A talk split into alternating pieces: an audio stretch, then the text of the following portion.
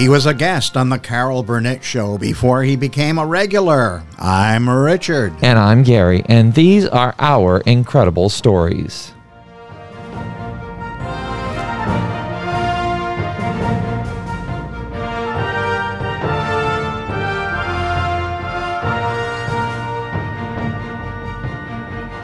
Hello and welcome back to all of our listeners from around the world and across the United States. We are so happy to have you back with us again today for some more incredible stories. Folks, we're so happy that you're here. And if you happen to be new, welcome to our show. Guess what? If you decide that you like our stories, you can hit that subscribe button. And then every Friday, you will be treated to some incredible stories. And today we're going to be talking about one of the uh, funniest men on TV in the uh, mid 70s and 80s. Started out with the Carol Burnett Show, did a lot of stuff, um, and was partners with was it Harvey Korman? He was. And uh, so we're so excited to share that story today. Take it away, Dad. Tell us a little bit more about who we might be talking about. Okay, I'm going to back up just a second. Uh, and you mentioned, Gary, that uh, our podcasts are free. I got a report from somebody that on some of the platforms, they're actually charging uh, to uh, hear our platform. So, folks, if you're paying money to hear our uh, podcast, uh, you might want to check and see if you could uh, find us on a different platform because we are free on all of the major platforms, right, Gary? That is correct. If you go to uh, Spotify or if you have a Amazon account or if you like to listen on Google or our radio, I mean, there's a lot of free things. If you have Alexa, you can listen to us there completely free. Yep. So um, that uh, settled. Uh, you did mention um, uh, the funny man, Tim Conway, and we do have your sister, Amber, as a guest with us once again this evening here in the studio. Welcome, Amber. Thank you for having me back. Oh, it is our pleasure indeed. Uh, I'll make one slight correction. Uh, Tim Conway didn't get his start on the Carol Burnett show. He goes all the way back to the 1960s when he started as a guest on something called the Garry Moore Show. He did. I was about to say that you took the words out of my mouth. And you know what? Garry Moore Show. I used to watch that sometimes as a kid. And one of my favorite people on that show was a guy named Durward Kirby. He, yeah. was, he was the comedian on yeah. that show. And so I remember the Garry Moore Show from the 1960s. So Amber, what do you know about uh, Tim uh, Conway's early beginnings? So I know before Carol Burnett, and let me just start off by saying I'm a total diehard Tim Conway fan. He is one of my absolute all-time favorite comedians. Um, he was also in the Steve Allen Show, as well as McHale's Navy.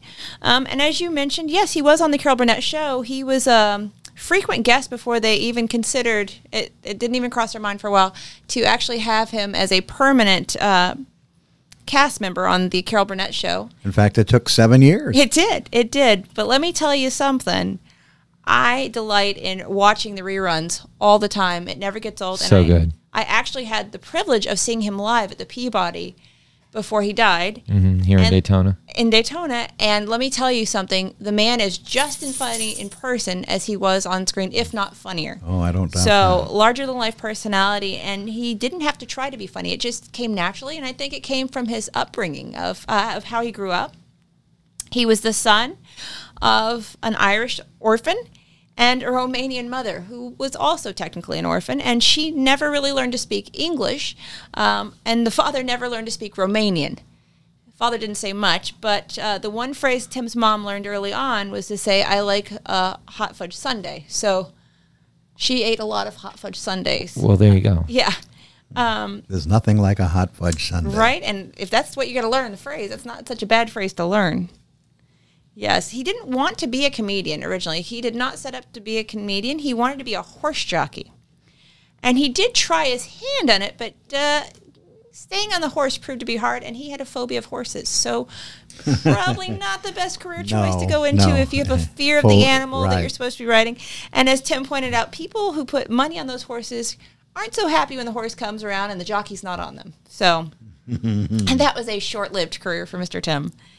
Um, Tim's father uh, was what they called a whip back in Ireland and um, had a real hard time in Chagrin finding a job as a whip.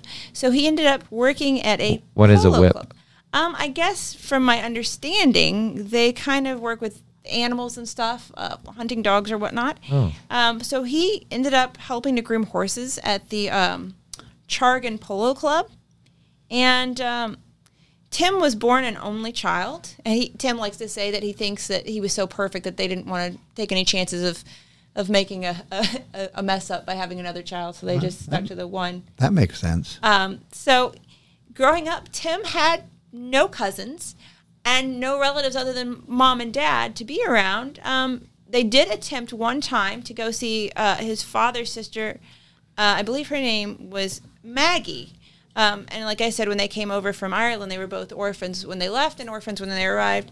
And uh, Maggie didn't really want to have any connection to the family, so um, the one time Tim and his then wife uh, attempted to go visit her, she wouldn't even come down to the door. Um, so he thought maybe she would like a TV and decided to go purchase her a television. Only she wouldn't come down to collect it. And when they got home, when they left, they got a a notice from the Sears and Roebuck that the TV had been returned and that the money had been credited back to his account. Oh. So um, again, no connection to relatives. He did have childhood friends growing up, which, which is good. Um, he led a very interesting childhood. They moved around a lot, but not uh, in a great distance. In fact, some of the times that they moved, it was walking distance, so they would carry the furniture down the street. So Well, that saves money on a truck. Right. Uh, the one job they had, Tim thought that they were rich. Uh, kids, we don't know better. Um, they lived on a property in what was referred to as quote unquote a cozy cottage of a gentleman who was kind of a uh, big deal in the polo community for that, that hunt club. And his dad's job was to groom the horses. They, they did fox hunting and they did polo, and his dad took care of the animals and in doing so, and his mom did housekeeping. And so uh, they got to live on the property. And so uh, Tim was living high on the horse, if you will. Um, living there, he didn't realize that the money was tight. He was just a kid enjoying it and, and referred to himself as a little prince. Uh, he had a lot of instances in his life um, that we would deem humorous, and he himself deems humorous. Uh, again, I said, remember, there was no family growing up other than mom and dad. And when he was baptized or christened at the um church, there was no family to stand in as witness, so they pulled a custodian or a janitor over to witness. and in the process, he was four months old, by the way, because he was a really colicky baby. In the process of doing the ceremony, nobody noticed that he had gone missing. They get halfway through the ceremony, and his father says, He's risen. And the priest looks down and says, He's dropped. and the janitor says, Yes, he rolled off the pillow and under the table.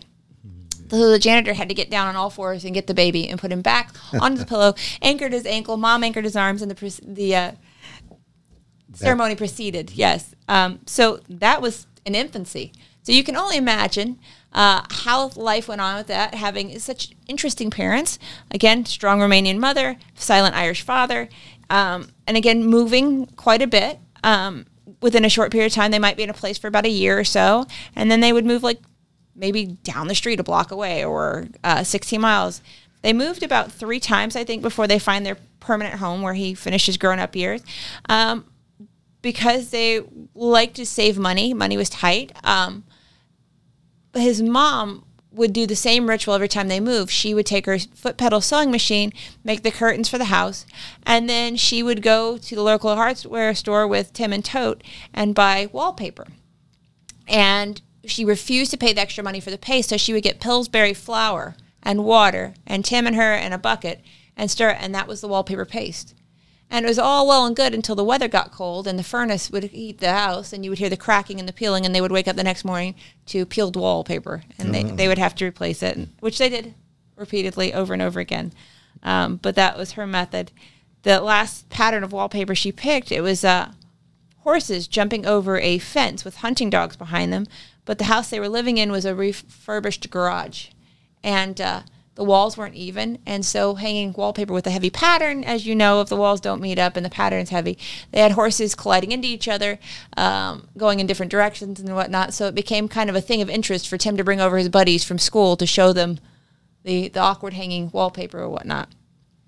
You know, he had a lifelong hobby of sewing. He could actually sew anything like a new suit to uh, reupholstered furniture. And so I have to think that that goes all the way back to his mom getting that sewing machine. Absolutely, because of her being uh, an immigrant and them having to work for everything. Um, he attributed the sewing to her bad knee later in life because everything was handmade. But I do agree because he was known as being quite the seamster later in life, and in fact, he made a lot of costume pieces or whatnot, um, as they talk about later on.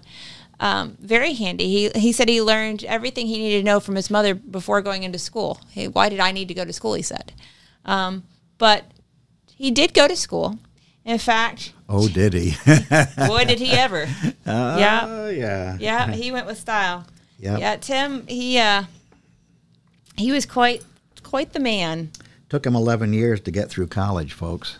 Oh wow, it sounds like my college career right and, now. and when asked about it, he would tell people, well, I was a slow learner. Yeah, yeah, yeah. Amongst other things, I think he convinced them at one point he was a, a master chef, and he was selling egg salad out of the dorms to try and make money for another scheme he was up to. And uh, when the when the uh, fraternity got the bill for the boiled eggs, he was quickly put back to dish boy. Mm-hmm. Yeah, he also enlisted in the military for a short stint. Yes, but before he did that, Amber, I have a, a little um, incident from his uh, stint there at Bowling Green State University. That wouldn't be the car chassis stint, would it? no, you'll have to tell us about Oh, that that's one. one of my favorites. But y- you were mentioning that um, you know he was pretty innovative in, in getting money, and uh, he belonged to a fraternity, and uh, his uh, fraternity brothers in the Newman House, which was the Catholic social club, uh, he'd MC their events. this is true. This is true. He'd He- MC their events, and um, he'd uh, what he'd do is he'd uh, gather about fifteen jokes. Yep. He'd gather up fifteen jokes. He'd learn those jokes, and then he'd tell those same jokes every Friday night at the Newman pizza parties. Every Friday night, the same fifteen jokes, and then he dined for the rest of the week on the leftover pizza. That's true. that is true. Yep. Yeah. But then he moved to comedy sketches on the co- campus radio station, and then uh, we bring it back up to where you were uh, going with two years in the army, and that that is where he decided to become a comedian. And you know, his name starting out was not Tim Conway; it was Toma. Ah, It was only later in showbiz that Toma became Tim because Mm-hmm. Tim was easier to say than Toma. Toma is what his mother named him. Um, but you know, talking back about his joke telling and whatnot and different ways he made money, he had a number of jobs um, to to pay for stuff while in college. In fact, when mom and dad scraped the money to get him to college to Bowling Green, uh, he left with fifty dollars in his pocket to get to school. And um, so he swore up and down he would pay his mom and dad back for the money they'd put for him to be able to go to school in the first place. And I, I think uh, some of the jobs he had were interesting. One of his buddies from the fraternity talked him into buying a set of aqua lungs, and him and his buddy went to a nearby golf course and stripped down to their shorts. And their job was to scoop out the golf balls from the bottom of the lake and resell them to the pro shop uh, by by the pound, I guess it was. Um, that was short lived. And then one of my absolute favorite stories of a job that he probably probably should have uh, should have passed up on maybe, but you know it wouldn't have been as exciting to tell his story. Uh, was this car chassis scheme? Uh, Tim was always looking for a way to make a buck, and let me go back to saying he was the only one in this one who did not have a driver's license at the time. So he was just now in driver's ed at this point. But he was so eager to make money that he never turned down a job.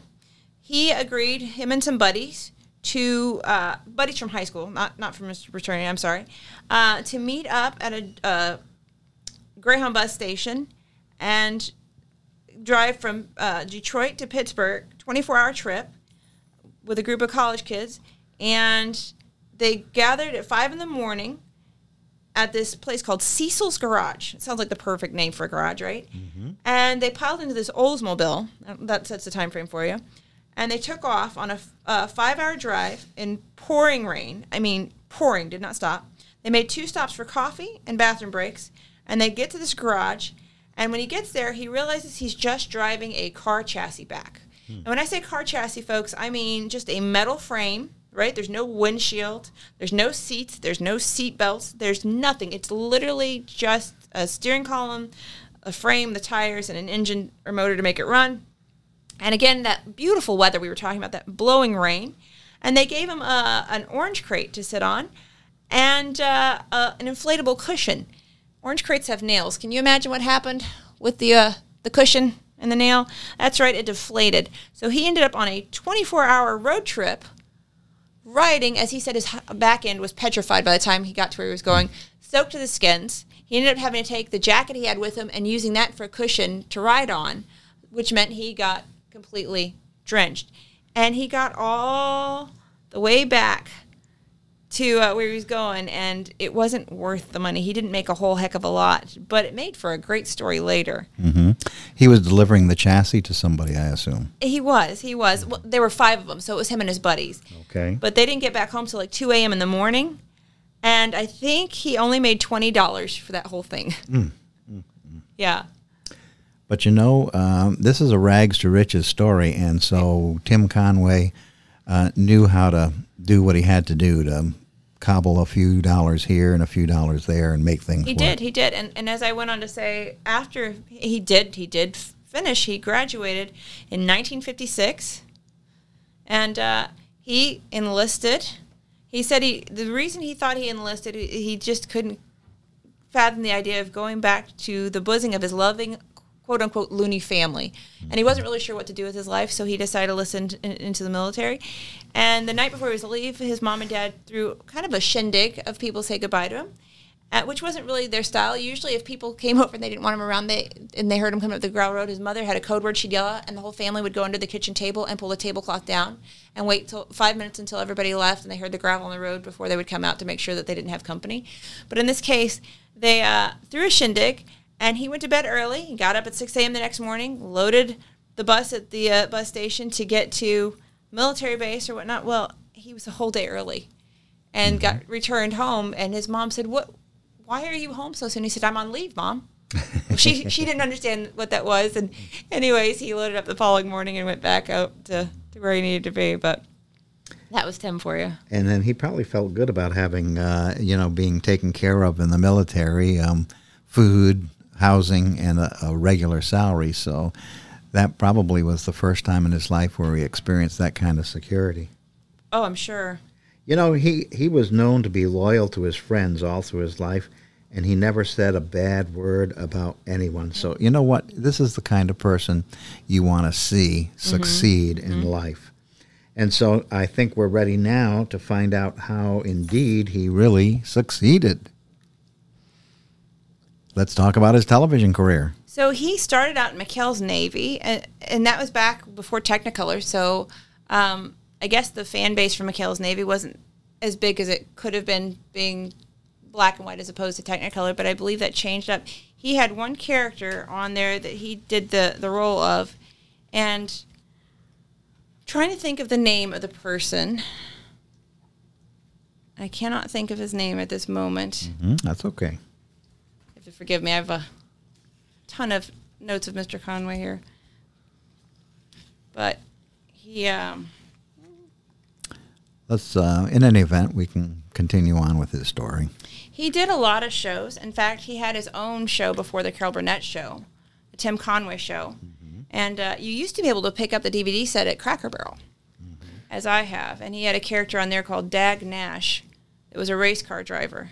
And he, it was just him and a microphone and the different sound effects or whatnot. But he really pulled his audience in with that. And then probably his biggest accomplishment was 11 years connected with Carol Burnett. Not only biggest accomplishment, but a lifelong friendship. Yes. uh, Carol and her husband and Sharky, Tim's wife, what a lovely name, uh, and Tim became lifelong buddies, and they their families traveled together, and they they did all kinds of stuff. Um, very much family people on both sides, and so um, and actually, if you read this book, Carol does the forward in this book. And she talks about her first time meeting Tim and her impressions on the Tim. name of the book is uh, it's called Tim Conway. What's so funny? Tim Conway. What's so funny? What's so funny? And then uh, and below it says my hilarious life. So, Uh, yeah, uh, I've read that Carol Burnett absolutely adored him. So here's a little fact that not a lot of people, unless you're a diehard fan of the Carol Burnett show, as I am, know. Um, but Tim and Carol got along way better than Harvey and Carol did.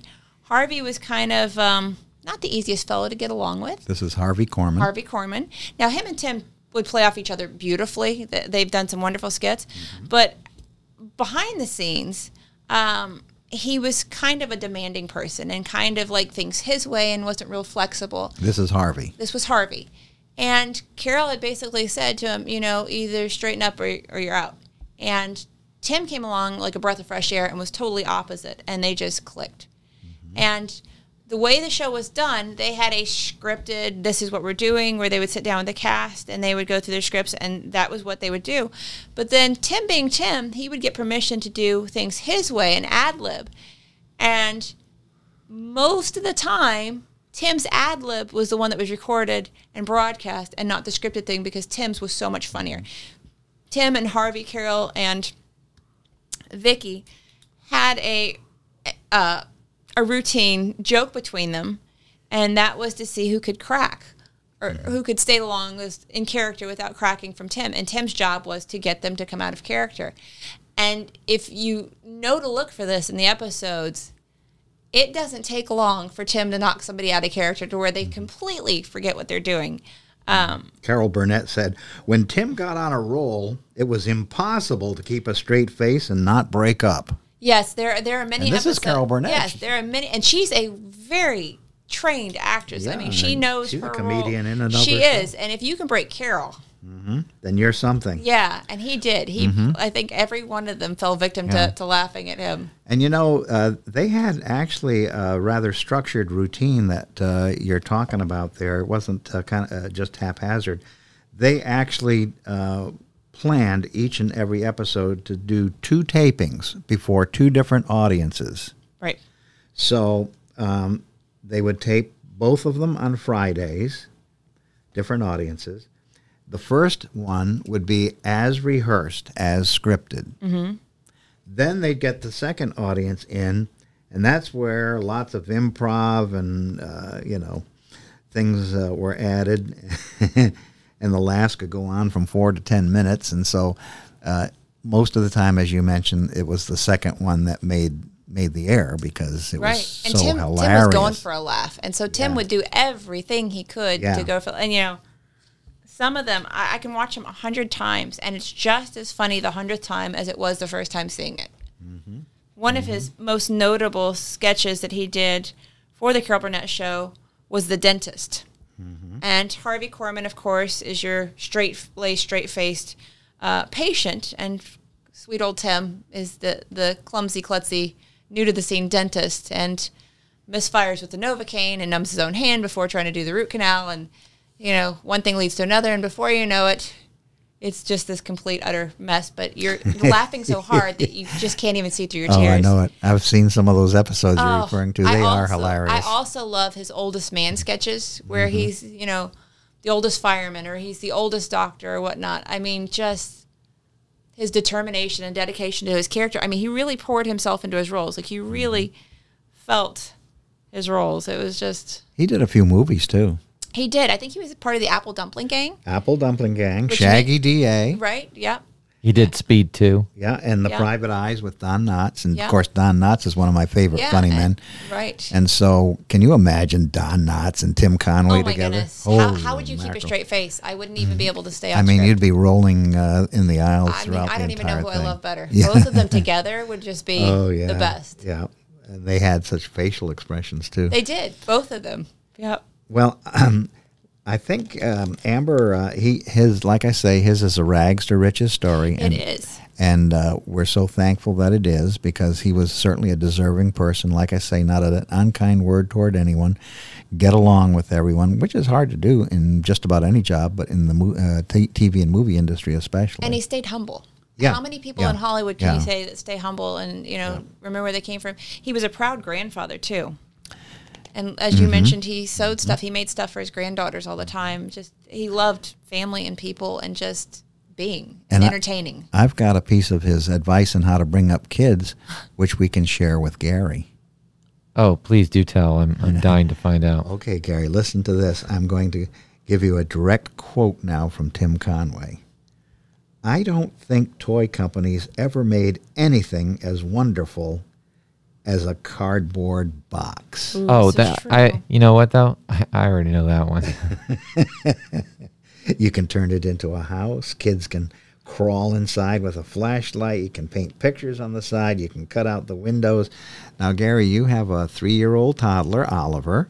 He loves cardboard boxes, and and I, that's something I have always said myself. So I think that's just something that goes along with uh, people who have a very active imagination because we have turned cardboard boxes into submarines. We have turned it into the Ghostbusters firehouse.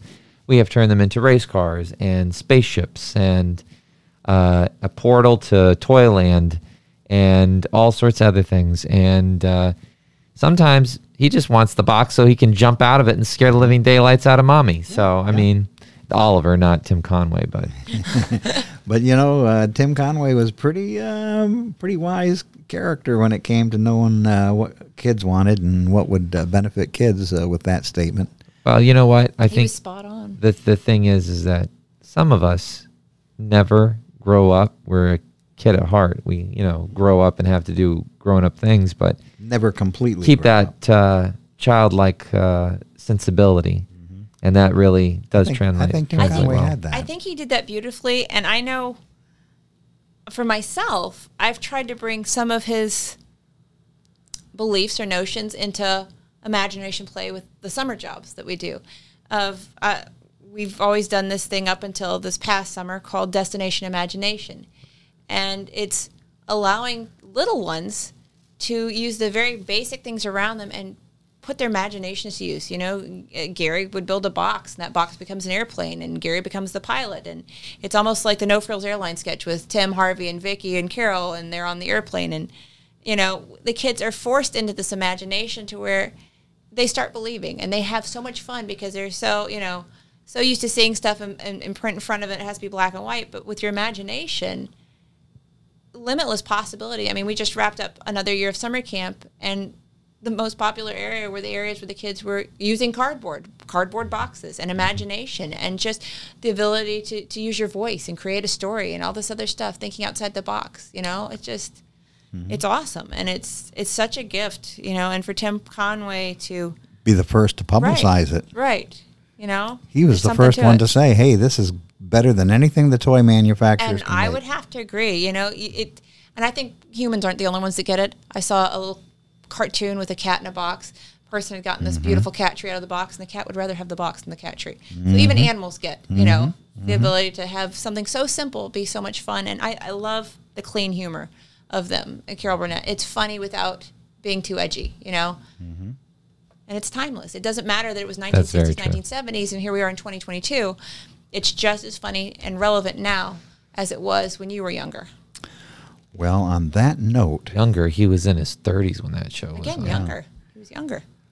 on that Youngish. on that note, I'm going to recommend that our listeners find an episode of the Carol Burnett Show and watch Tim Conway at his funniest. I think I'll do just that. Thank you for the uh, the invite. I'm getting my popcorn and my chair ready now. There you go. Hey, Gary, I'm Richard. And I'm Gary, and that's Amber, and this was a very incredible story. Join us again next time for more incredible stories.